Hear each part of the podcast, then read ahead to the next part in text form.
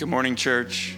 My name is Cody Heffron. This is my wife, Emily, and we are covenant partners here at First Pres, and we have the privilege of reading scripture this morning. This morning, we continue to celebrate the amazing love of God through studying the life of Jesus in Luke. Today's passage unlocks the power of freedom from the forgiveness of Jesus. The amazing love of our Father is found in the finished work of Jesus Christ. Our Father is waiting for you to come to your senses, receive his forgiveness, return home to his embrace. Please join me in reading Luke 7 36 through 50. A sinful woman forgiven. One of the Pharisees asked him to eat with him, and he went into the Pharisee's house and reclined at table. And behold, a woman of the city who was a sinner, when she learned that he was reclining at the table of the Pharisee's house, brought an alabaster flask of ointment, and standing behind him at his feet, weeping, she began to wet his feet and her tears and wiped them with the hair of her head and kissed his feet and anointed them with the ointment. Now, when the Pharisees who had invited him saw this, he said to himself, If this man were a prophet, he would have known who and what sort of woman this is who is touching, who is touching him, for she is a sinner. And Jesus answering him, said to him, Simon, I have something to say to you. And he answered, Say it, teacher.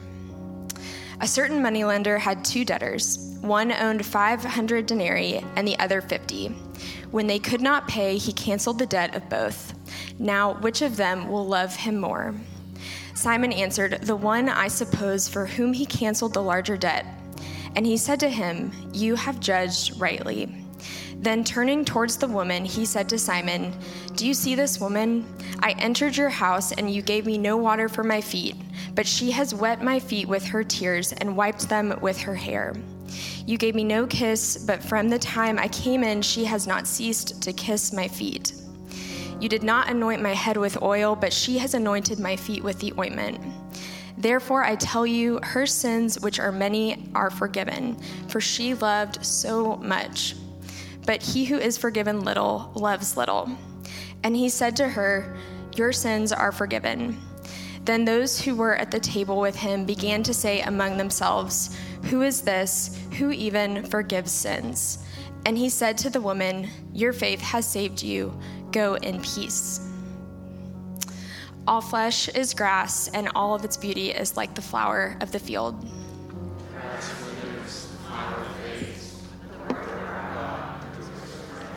Amen. Thank you, Heffrons. How fun is that? If you have your Bibles, please keep them open to Luke chapter 7. We're going to unpack this narrative and several other places in scriptures. Yes, this is a stack of books that I will refer to uh, as we go through, um, but I want to point you to the uh, a great application of what we're going to look at today in forgiveness in our uh, commitment card the, for our uh, prayer and fasting for the week. Uh, this week, we're choosing uh, to feast on the relationship we have with the Lord and how that empowers us to move towards reconciliation in relation relationships uh, that may have grown cold or that may have been distant, um, and to feast on the community that we have as, uh, as the church, as God's family, uh, brothers and sisters in Christ. And so please uh, take advantage of this uh, opportunity. It's phenomenal. If you want to grow in being a praying church, uh, on Thursday during lunch, we just skipped the lunch hour of eating, and we are meeting in the Guthrie Bryant Chapel to pray. We've had a great group. We're two for two in regards to tears for weeks. So uh, I'm just saying, I don't want to jinx us, but we might get that uh, authentic again this week as we feast on the relationship we have with the Lord and he, the ones He's called us to have with one another. So, uh, A Praying Church would be the Paul Miller book that I would recommend for that. But we're going to talk about really feasting on the love of God through understanding more of how we've been forgiven in the opportunities that we have to forgive. Um, the series is called The Amazing Love of God. We're looking at the life of Jesus in the Gospel of Luke. And there's probably no greater portal, uh, invitation, window through which we can see the heart of our Father the Father that stands waiting for all his children that have gone wayward, no matter what we've done or where we've gone. He longs for us to come to our senses, to return home to his embrace. And through the work of Jesus, we can come back into the family. Uh, and not with condemnation, uh, but with total forgiveness and reconciliation through Christ. So I had this random text this week from a pastor in Nashville. I literally haven't talked to this pastor in, I don't know, months and months and months. And he texted me one line. Here's this line Learn from great forgivers. That's what it said. It just said, learn from great forgivers. He had no idea that this was the topic for the week, and he had no idea that that would set the trajectory of this week's sermon. So, thank you, Scotty. That's what I'd say. Um, here's who we're not going to talk about when we learn from great forgivers Taylor Swift, right? I mean, she's made millions off of, uh, off of not. I know it was like four Taylor Swifts ago. It was after country Taylor Swift and before like the, the 3.0, 4.0, 5.0, uh, Taylor Swift. But we're not going to talk about our modern superhero narratives where they are operating from a victim mentality um, as they seek justice. Uh, I know I'm going to hear about the Taylor Swift line later, so sorry we are going to talk about uh, people like this uh, Reverend Anthony B. Thompson. He's the pastor of uh, an AME church in Charleston, South Carolina. This picture right here, uh, this is the backdrop of my iPad. Every time I turn it on, I see this. I went to this church, and you remember uh, this pastor. He, his wife, and eight other people had a Wednesday night prayer meeting and a man came in named Dylan Roof. It's an African American church. Dylan Roof was white, he still is white. And he went in there and they welcomed him. And after their welcome, he took out a gun and in cold blood, he shot everybody there. Later, we found out that Dylan Roof was intending to start a race riot in a city that is a powder keg for racial tension. But instead, Reverend Anthony felt that he was called on a mission of peace. In fact, his campaign of peace would be considered a victory because there was no race violence in Charleston. And in fact, eh, the Reverend's wife was one of the victims and eight people that were killed in cold blood, they were also members of his church. And if you go back and watch this story from 2015, you will see that this verse from Ephesians 4 32 uh, is that not only on their wall of their church, or was, uh, but it's, on the, uh, it's lined on their hearts that we forgive as we've been forgiven. And systematically, when these families went up in front of Roof during the trial, they said, We will never be able to have our loved one back. The pain will never go away. But because Christ has forgiven us, me, I forgive you. And I pray that you come to a realization that you need that forgiveness too.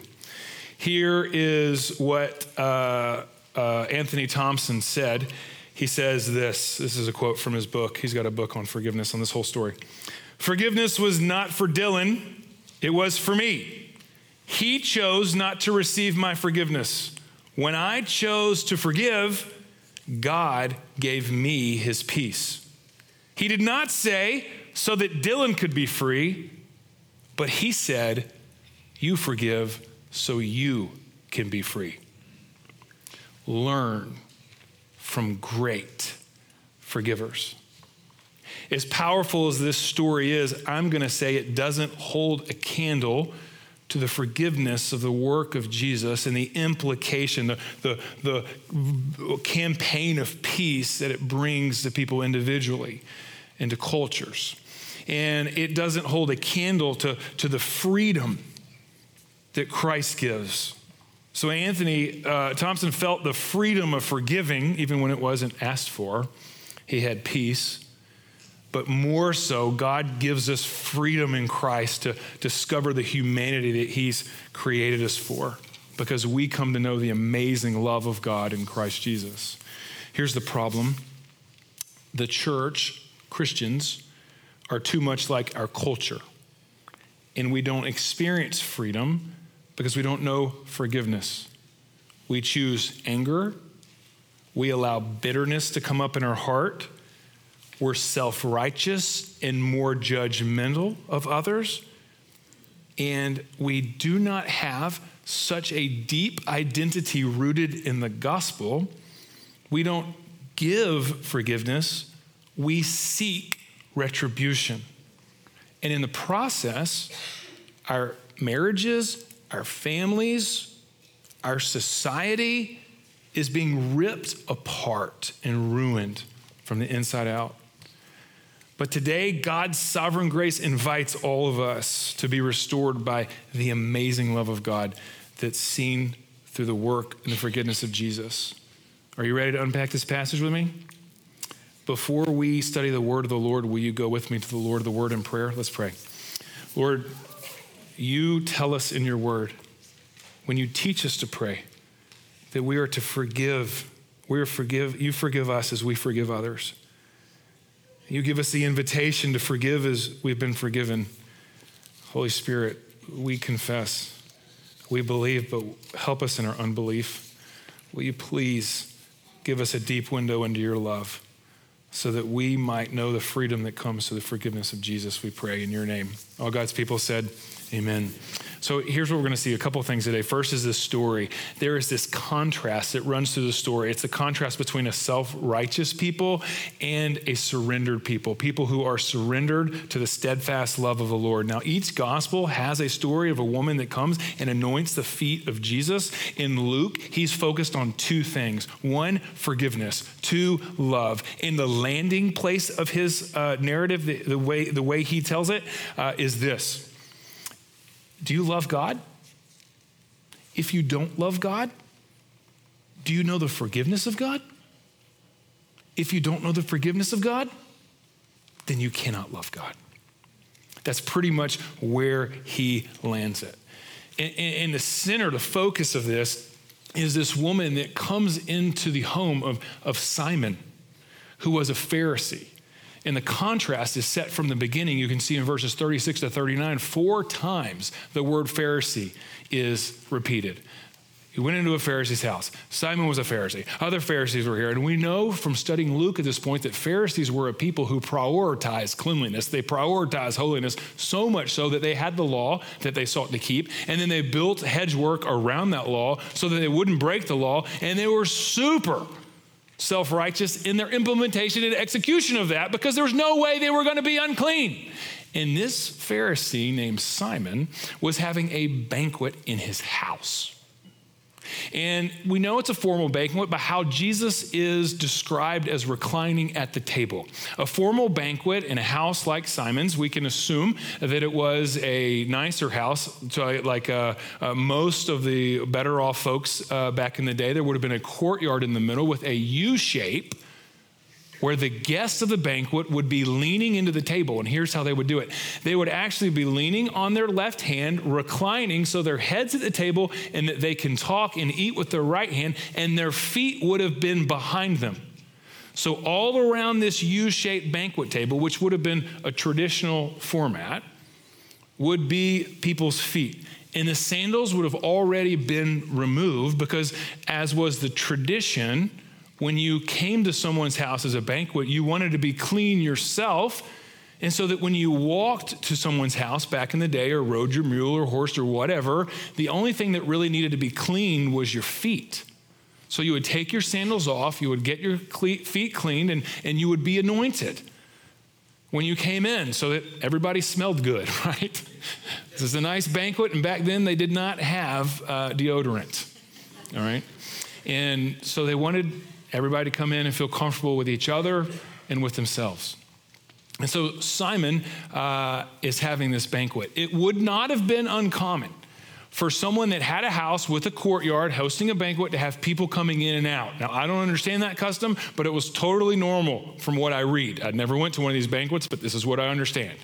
And so it wouldn't have been abnormal for contrast a woman to come in now, this woman, if you read the story we just did, she's described in two ways. One, she's not described as a Pharisee, she's described as a sinner. And two, she was called a woman of the city. It doesn't take a rocket science to know what a woman of the city is who is described as a sinner. More than likely, this woman was a prostitute who sold her body so that she could make a living. And while they were in that city, it's still Nain, where this section of ministry is happening. More than likely, she would have had some clientele who were some Gentiles and maybe even some people who were at this banquet because when she gets there, everybody knows who she is. She is a known woman of the city who was a sinner. She was very unclean. And the contrast between Simon the Pharisee and this sinner who comes in couldn't be more clear because she comes in and goes to Jesus' feet, who are behind him at the table, and she begins to weep. And her tears, this is what the Bible says, her tears actually washed Jesus' feet. And she took her hair, which was very countercultural. Jewish women needed their hair braided in public and put up as a sign of honor. She undid her hair and wiped Jesus' feet, and she took an alabaster jar, which shows, by the way, that she was successful in what she did. It was a nice jar that had handles and no top, a long neck, and so the way that you opened it, full of a very fragrant oil and perfume was that you broke the neck off, something that would have been highly visible to every guest there. You took the oil out, and she began to wash his feet and anoint him with oil. Now, this is unbelievable. Everybody would have seen this as horribly erotic, plain and simple. The picture of a woman with her hair down washing someone's feet with her tears and oil? In this, in the house of a Pharisee, a religious leader of the day? Goodness. And Simon is thinking something. He thinks this well, if, if this guy, Jesus, knew who this woman was, then he would surely not allow him to do that. Now, we don't know why Simon knows who the woman is. But we see his judgment and self righteousness through his thoughts. And this is powerful. The first time we hear Simon's name is from the lips of Jesus Simon. Simon, he says. He feels the judgment, he feels the self righteousness, and he goes straight to the point. Simon, can I ask you a question? I'm going to tell you a story, actually. He doesn't ask a question. He says, Simon, there's two people. Both of them owed a large sum of money. One owes 50 denarii, the other owns 500 denarii. The person that's owed the money forgives both people. Simon, who loves more? And Simon answers the obvious answer Well, I guess the one who's forgiven more. And Jesus says, You're right. The one who is forgiven much loves much. The one who is forgiven little loves little. And then Jesus goes on to point something out.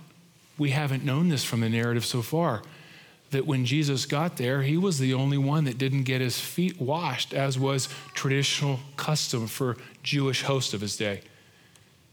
Jesus didn't get anointed with oil when he came in like everybody else he was kept at a distance.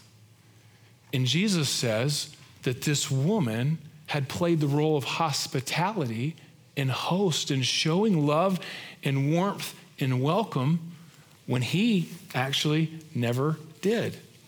This woman showed love, and Simon was self righteously standoffish. Standoffish. Why? the story implies that Simon did not know the forgiveness of God.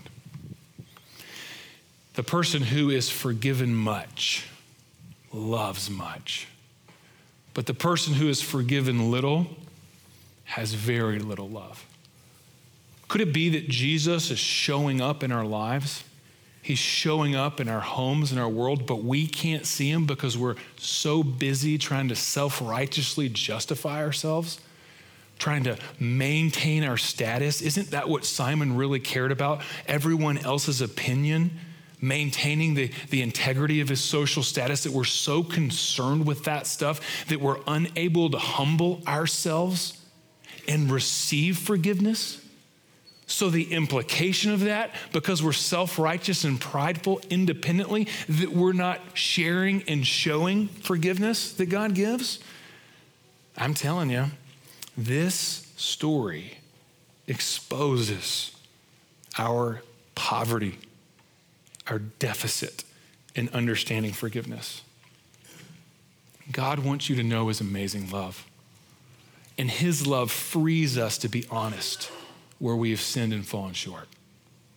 We're free to stop self justifying for minimizing and blaming others. We don't have to do that anymore. Jesus fully sees us, He fully loves us, and He completely forgives us.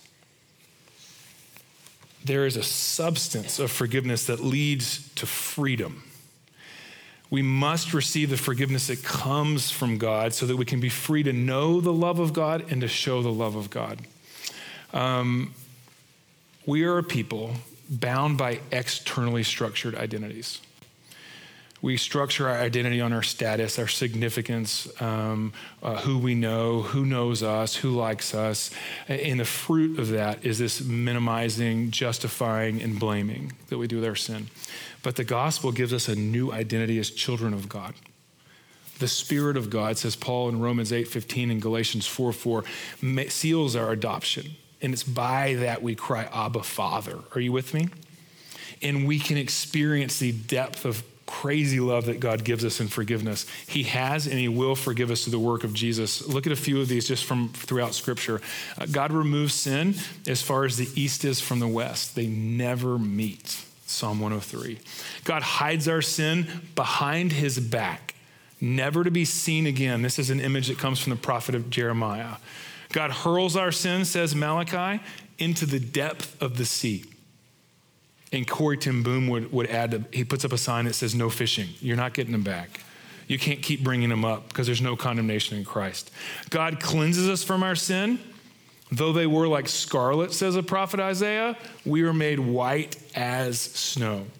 God forgives us and purifies us from all unrighteousness, says the Apostle John, because God paid the debt for our sins on the cross. The Apostle Paul says that he became sin in his death so that we could become the righteousness of God.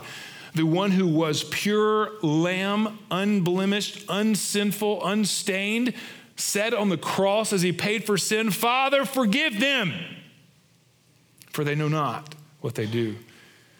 It, God forgives. There's no more shame in Christ. There's no more condemnation. There's no more judgment. And here's the deal, church. My friend Josh DeConing, a pastor at Crossway Church, says it this way Forgiveness is the doorway of the house. If you, if you don't know forgiveness for your sins, you, you might, you're not in the family of God. But it's also the house that we live in. And so we don't just go through that into relationship with God. If we can't steward that forgiveness, then we're not inhabiting the fullness of the house of God. The ideal life that He has for us, the full humanity that He gives us and restores us to, that we can learn to love and, and forgive as we've been forgiven. So I want you to be, feel free to know God's love, but also be, feel free to show God's love. And we've got to learn from great forgivers, right? Because if you're like me, you're not good at forgiving. If you're like me, you're good at dwelling on how people have hurt you. If you're like me, then you go to bed at night and you're frustrated by pain and hurt. If you're like me at night, it's easier to harbor bitterness and anger and frustration at people who have hurt you and to look for retribution and vengeance rather than casting that all on Christ and understanding that He has forgiven me for far greater things. Paul says that I was a child of wrath, that I followed the course of this world, the prince of the power of the air. I gratified the desires of my flesh. I was an enemy of God and he forgave me and made me family. If that's true, who am I to withhold forgiveness from anyone else. Who am I? I'm an arrogant, self righteous, Simon like, self focused, self preserving hypocrite. That's who I am. I want to be a surrendered, sinful woman of the city puts herself at the feet of Jesus, knowing that she's been forgiven much so she can love much. You want to know what that looks like? Here's a story. You've heard of Rachel Denhollander. She was one of the gymnasts that was sexually assaulted by Larry Nassar. She gave a deposition at the trial of Larry Nassar, and Rachel forgave her perpetrator. Horrible crimes against her. She was one of 150 survivors of this man's abuse. And here's a direct quote from her deposition. I pray you experience the soul crushing weight of guilt so that you may someday experience a true repentance and true forgiveness from God, which you need far more than forgiveness from me, though I extend that to you as well. Rachel forgave because, as a Christian, she knew she had been forgiven. Did she allow justice to take its course? Yes, she did. Did she allow Nassar to go to prison? Yes, she did, and he should have. But you know what she did? She released herself from prison. The prison, the glass prison that comes when we withhold forgiveness, when we go through the doorway of forgiveness in a relationship in the house of God, but we don't steward that and show that forgiveness to other, it really reveals that we have a poverty, a deficit of knowing the depth of our Father's love for us, and so we don't show it. It's easier just to talk behind people's back. It's easier to gossip. It's easier to think I'm better than everybody else who sins against me. That's just easier than actually living as a child of God, receiving the forgiveness of God, and glowingly showing the forgiveness of God to others. Or is it? I don't think it is easier. I go back to what Anthony said at the beginning quote from this that forgiveness for Dylan Roof, it was for him even though Roof didn't receive his forgiveness, he chose to forgive. And then God gave peace to him. So we want to learn from great forgivers. Uh, this book right here is a new book by Tim Keller. I highly suggest you read this book if you struggle with understanding forgiveness. On page 10, he gives a description of forgiveness that I'm going to put on the screen, and it actually flipped the way that I walk with people. It's a really powerful definition for uh, one reason. Uh, it's the second one. But first, and what does forgiveness look like?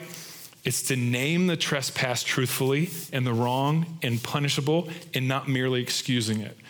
Don't justify it. Don't minimize it. Don't shift the blame. Name it. It's a sin. Secondly, it's to identify with the perpetrator as a fellow sinner rather than thinking how different you are from he or she is and then it's to will their good. You see, there's no difference from me in the woman of the city who was a sinner. There is a level ground playing field at the foot of the cross. We all need forgiveness. And to really forgive somebody is we have to identify with them in that need and to be extend their good.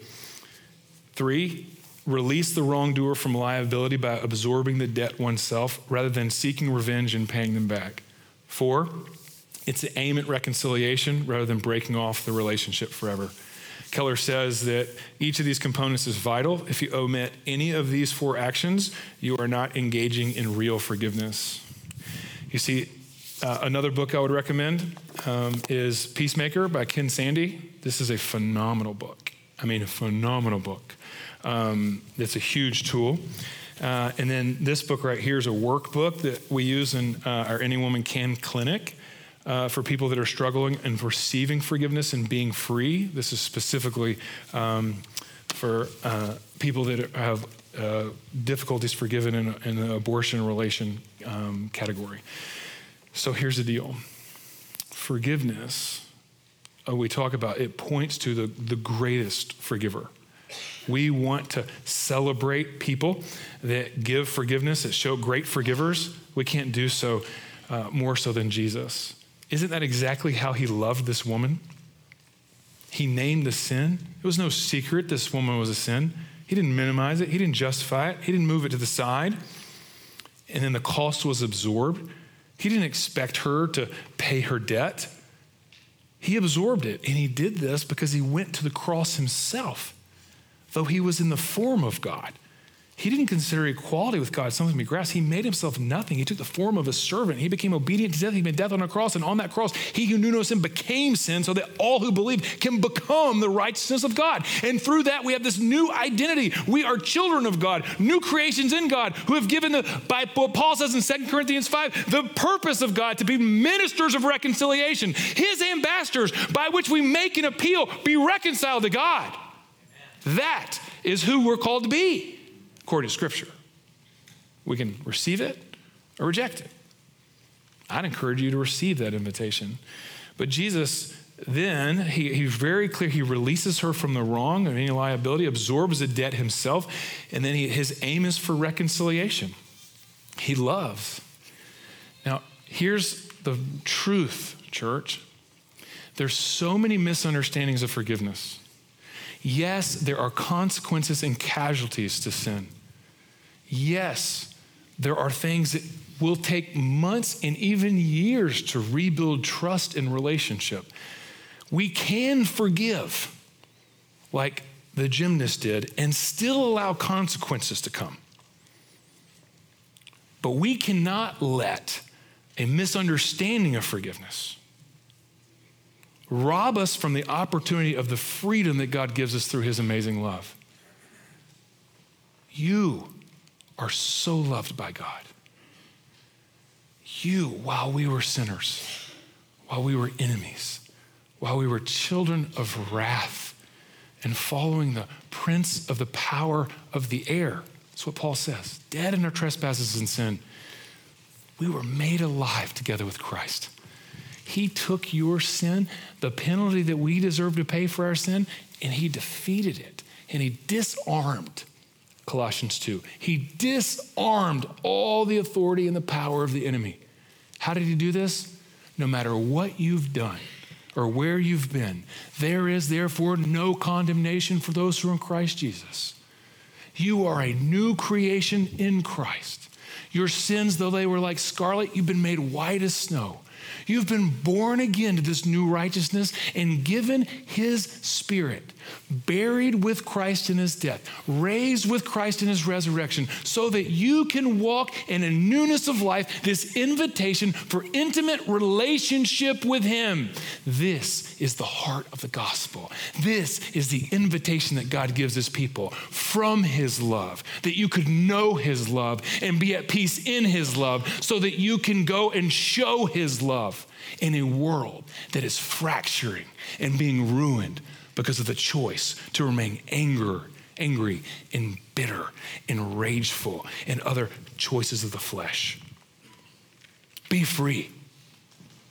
Receive his love so that you can walk in freedom and invite others into that reality. it's fun. Let's pray. Lord, wow, thanks for your word. Thank you that there's level ground at the cross. There's nothing that we can do, uh, that we have done, that cannot be forgiven by Jesus. And there's so much love that you don't want us to miss through the cross. Lord, I ask that you would work mightily by your Spirit to bring these truths home. Thank you that we can learn from great forgivers. But more than that, thank you that we can experience the grace of the greatest forgiver. In his name we pray. All God's people said, Amen.